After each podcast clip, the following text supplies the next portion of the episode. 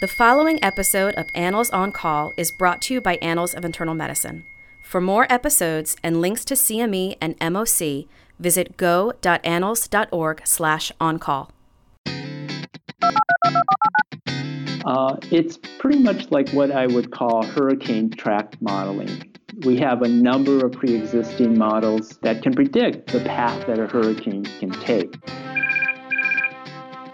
Welcome to Annals on Call, a podcast based upon articles from the Annals of Internal Medicine in which we discuss the implications of the article for you, the listener. This is Dr. Bob Centor. I'm Professor Emeritus at the University of Alabama at Birmingham and former chair of the Board of Regents for the American College of Physicians. Today's episode explores the modeling of the COVID 19 epidemic and the impact this epidemic has on hospitals, ICUs, and ventilator usage. Joining us on the podcast is Dr. John Wong, who's a general internist and the chief of clinical decision making in the Department of Medicine at Tufts Medical Center. He's professor of medicine at the School of Medicine. He's an associate statistical editor at the Annals of Internal Medicine and a member of the USPSTF. The articles that we're going to discuss are an editorial that he wrote titled Pandemic Surge Models in the Time of Severe Acute Respiratory Syndrome Coronavirus 2 Wrong or Useful. This refers to two other articles estimating the maximum capacity of COVID 19 cases manageable per day given a healthcare system's constrained resources, and caution warranted, using the Institute for Health Metrics and Evaluation model for predicting the course of COVID-19 pandemic. These articles appeared respectively on April 18th, April 15th, and April 14th in the Annals of Internal Medicine. Thank you for listening to our podcast. So, John, thank you so much for joining us on this podcast. Uh, your editorial was uh, most illuminating about uh, the concept of modeling and what these models are trying to do. But I think it'd be really nice if you could describe what they're trying to model uh, and what they're predicting and why, what are the importance of the, these kinds of models. Thanks so much for asking me to speak about the editorial, Bob. This was an attempt to describe what the current world is facing in terms of the pandemic. As you know, we have over 2 million confirmed cases and more than 100,000 deaths worldwide from the severe acute respiratory syndrome, coronavirus 2 or SARS CoV 2 or COVID 19 uh, pandemic. And that's generated a lot of fear and uncertainty and doubt as the world has witnessed what uh, that virus has done to hospitals in Wuhan, Italy, and most recently New York City. So these models attempt to help decision makers prepare for when the epidemic reaches their local area, to help them make plans um, so that they are not overwhelmed, and to make estimates for resource demands such as uh, acute care beds, critical care beds, and uh, in particular ventilators. In the face of this uncertainty that these models uh, were generated to try to help those individuals prepare their hospital capacities and to determine when peak demand will occur.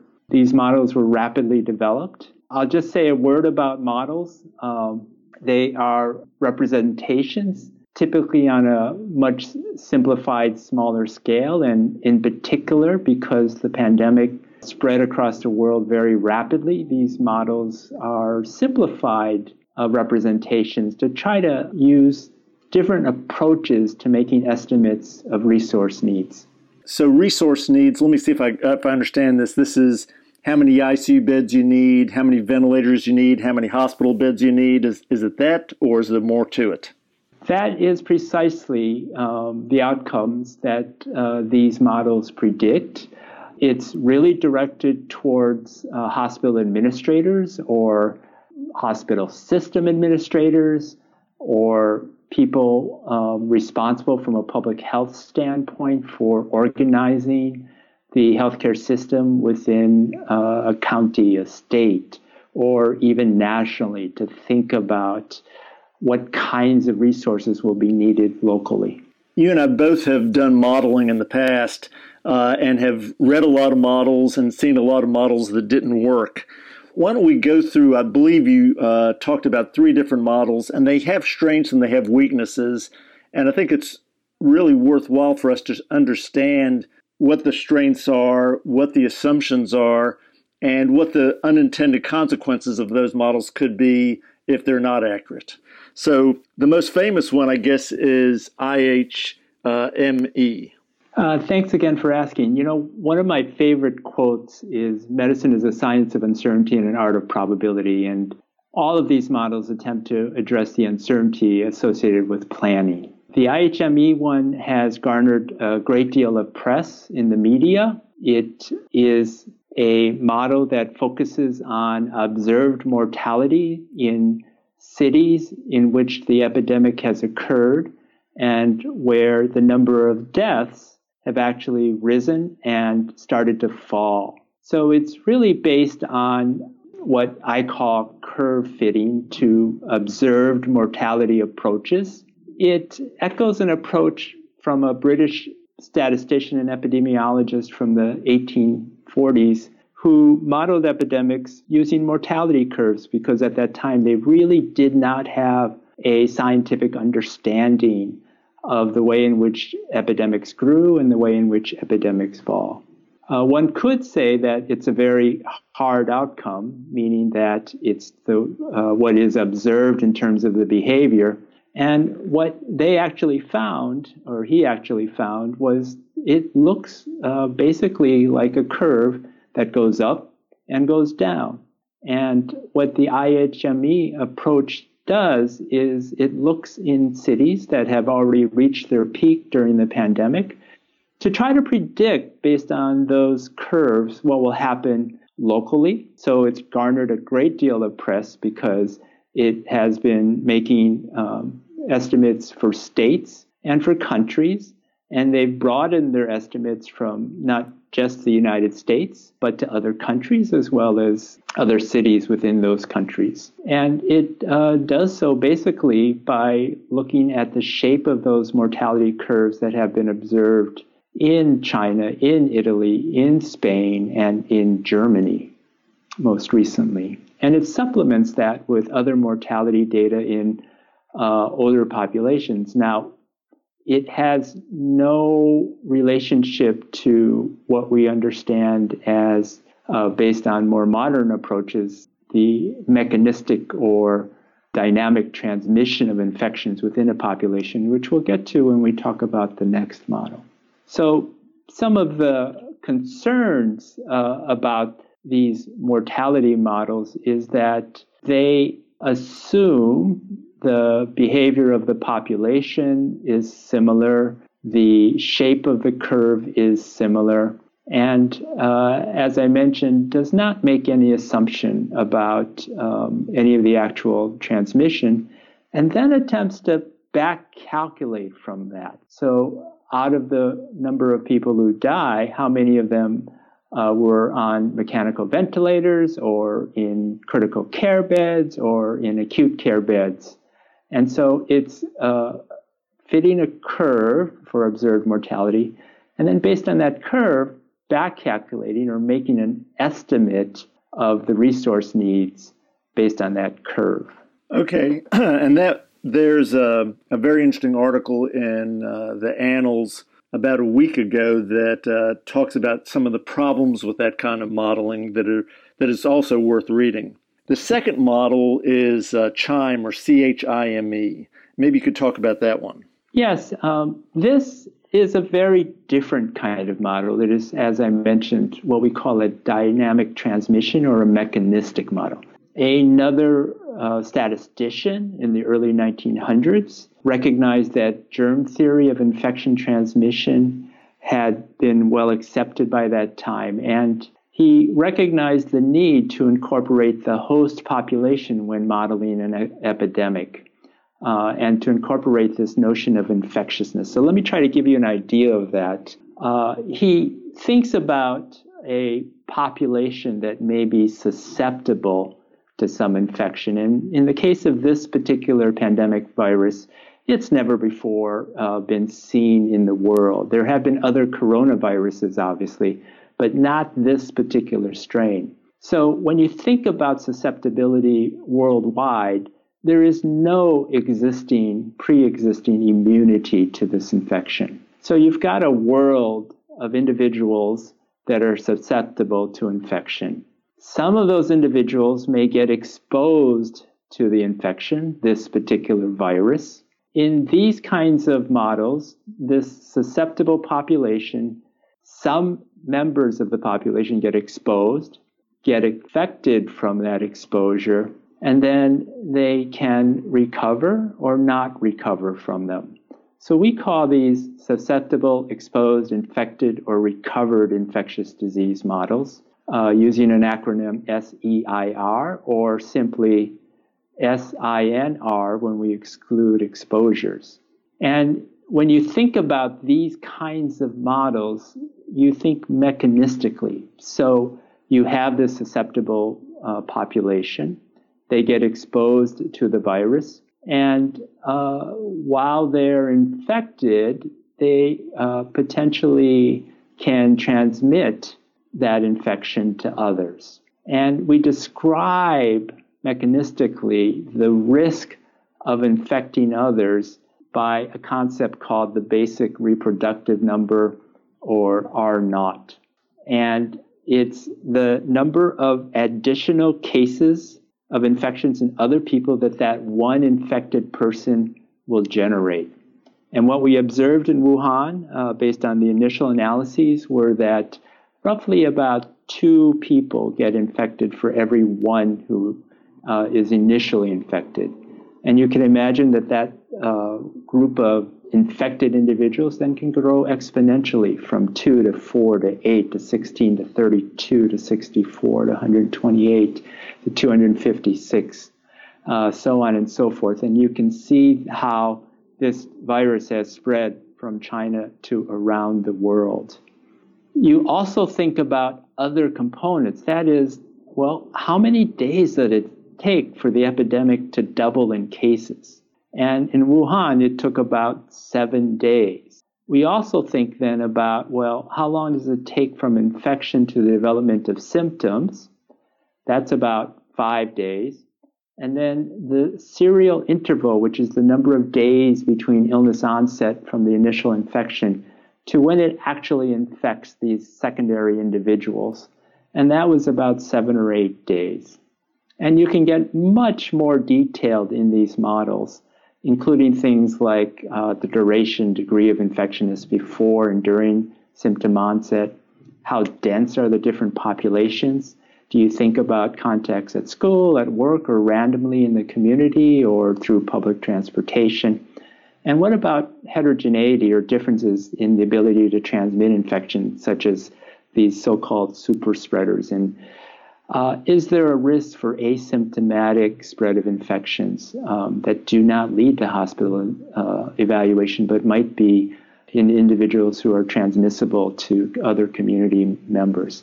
These are very complex and potentially quite detailed models, but Chime um, wanted to make their tool uh, able to be used by administrators and policymakers, so they greatly simplified the number of elements that those individuals would need to enter into the model so that these administrators can adapt that model to the local context.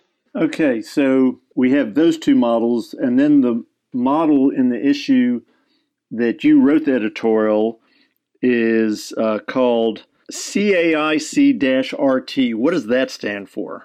Thanks for asking, Bob. It stands for COVID 19 Acute an intensive care resource tool. And it actually takes a third different approach to making estimates. It uses uh, a branch of engineering called operations research, which seeks to maximize outputs given constraints to identify queues and bottlenecks that may benefit from additional resource you can think about this in terms of a factory where um, you have inputs and outputs, and you're trying to maximize the factory output. So, this model, to some extent, ignores the epidemic and says, you know, you have so many hospital beds, both acute care uh, as well as uh, critical care, as well as ventilators. And you've got to allocate some of those beds to COVID 19 patients, and you've got to allocate some of those beds to non COVID like th- patients. And you can think about this again from a hospital's perspective or a healthcare system's perspective or as a provincial perspective, since these are coming from Canadian researchers. And they were asked to say, well, you know, if you've got this many beds available for acute care, you've got this many beds available for critical care, and you've got this many mechanical ventilators. What happens when you reach maximum capacity? Because obviously, when a infection first occurs within a hospital or um, hospital system, you have plenty of resources. But at some point, as cases keep coming in, you reach capacity. And this particular tool says, well, when you reach capacity, what's the maximum number of patients you can take care of given those limitations in the actual number of beds, the actual number of critical care beds, and actual number of ventilators that you can either add on or expand with surge capacity or shift from non COVID uh, use to COVID use? What's the maximum number of inputs and outputs? And what they capture is not only the bed use, but also the length of stay for each of those things. And they allow users to adjust their inputs to the local patient population. For example, in Italy, patients were much older uh, and consequently they experienced uh, a higher mortality rate than, say, the individuals within China. Well, this tool allows you to adjust for that and uh, basically says, well, making assumptions that you could have all patients with a set mean length of stay for each resource use, what's the maximum throughput that you could estimate? The problem with one of these types of models is it really is like a factory where the uh, people coming in and the people going out come at uh, set intervals. So that basically, as soon as a person leaves or a patient leaves a particular resource, another person comes in to use that resource. And as you and I both know, that doesn't happen very often uh, on a regular basis in the midst of a pandemic. The uh, model that I was most familiar with was IHME. And uh, I live in Alabama, as you know, the very first prediction they made was that Alabama was going to have the worst outcomes in the country. Turns out that every time they redo the model, our numbers look better and better and better. There's obviously a flaw in the predictions. And one of the things that I learned 40 years ago is that it's great to make a model based upon the data you have, but predicting what's going to happen elsewhere requires some kind of validation. Are, are these models undergoing validation? And what do I mean by validation? Oh, that's a great question, Bob. You know, it reminds me of that aphorism um, all models are wrong, but some are useful. And uh, I think the analogy to some of the prior modeling work that you've done, looking at streptococcal pharyngitis and transporting models from lo- one location to another, is uh, an apropos analogy to these models because as you know, when you transfer uh, a model, the, for example, the likelihood of a strep throat may be very different in different populations. And that's exactly the case uh, when we're trying to uh, look at all three of these different models. One of the key concepts to uh, thinking about models is that we would love to have predictive validity. That is, we would love to be able to transport a model from one place to another and say that it can, uh, with accuracy, predict the exact um, need for resources when you transport um, that model. It's pretty much like what I would call hurricane track modeling We have a number of pre existing models that can predict the path that a hurricane can take. Uh, in the near term, those models can make better predictions, but as you extrapolate the model, the paths for those different predictions diverge. And I would say that's the same for all three of these models. But to turn to the question of, well, how do we think about what characteristics constitute an accurate or a, a, a valid model? There's some specific steps that I like to think about. Do we know whether or not there has been um, verification in the model development um, to make sure that the outputs um, match what the modelers intended to have uh, happen? We call that verification. That's just to to make sure that the mathematical operators are exactly the way that you implied them or wanted them to be. Um, there's also internal validation. If you, say, for example, took the IHME model and went back to Wuhan, did it reproduce the curve that they um, projected and then um, there's external validation where you take your predictions and you see in an external place whether or not your model validated, meaning that uh, if you developed a model, say from Wuhan, did it uh, predict the epidemic uh, results that you observed within Bergamo, Italy? And then lastly, there's cross model validation, which is, well, you're predicting this, other people have tried to predict with a model that, and uh, do you come up with similar results? And if not, why not?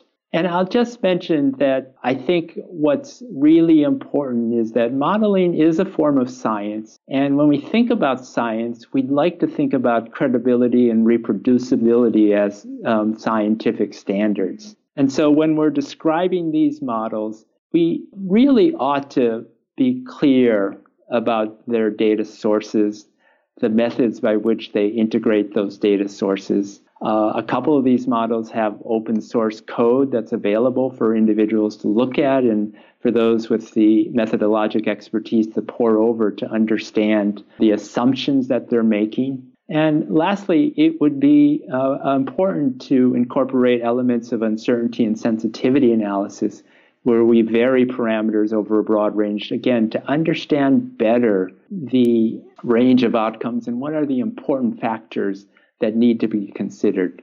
And I'll just reemphasize, I, I think these are just tools to help administrators. Uh, I would probably encourage the use of multiple models I would encourage the use uh, of updating these models. And even as we speak, the models for IHME, as one example, have been continuously updated. For example, they've looked at four interventions initially. They uh, winnowed that list down to three interventions. And right now, um, they've expanded the number of interventions they're looking at uh, up to six. So, updating models is a component uh, clearly for both uh, IHME and for CHIME, and uh, I would uh, endorse that. I would also endorse that the um, short term predictions are probably a little more certain than the long term ones, especially as you observed with the refinement of the IHME model as applied to Alabama. And uh, I'll say I noticed the same uh, applied to Massachusetts. I guess uh, the final thing that always concerns me about modeling is something that you mentioned just in the last uh, minute or two, and that's the assumptions. And I think it's always important to look at what are the assumptions and are those assumptions legitimate. Uh, so, for example, how many of these models take into consideration demographics? Because we know that different age groups, uh, different uh, ethnicities have uh, are more likely to end up uh, needing intensive care and ventilators? And is that part of any of their models, and should it be? That's a really important question in terms of this tailoring of tools to your specific population. Uh, I'll say that the uh, Canadian CAIC RT model has a specific place where you can input the age distribution of your local patient population as well as their likelihood of requiring hospitalization, critical care, and uh, mechanical ventilation needs. The CHIME approach doesn't allow you to do that at the granular level of age stratified analyses, but you are able to enter in the proportion of patients requiring acute care beds or hospitalizations, requiring critical care use, and requiring mechanical ventilators, as well as your local lengths of stay for those items. The IHME um, does not uh, allow you to modify any of those characteristics. They've sort of done it for you for your local state, and then how you account for your local state data to your local institution is uh, a matter that you can try to simulate by doing adjustments for your market share uh, of those needs within your state.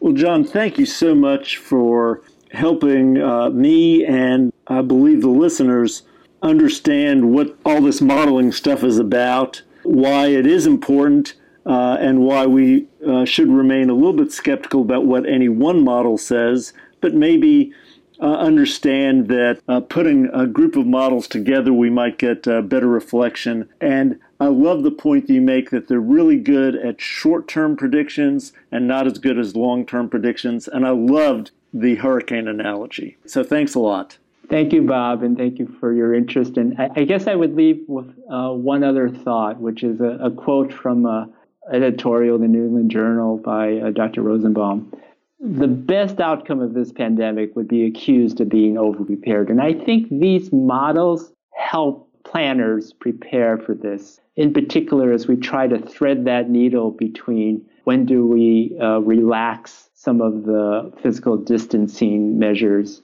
and how can uh, planners, both at the uh, public health level as well as the administrative level, take advantage of these models to do that in a safe and effective way. And again, thanks very much for your interest, Bob.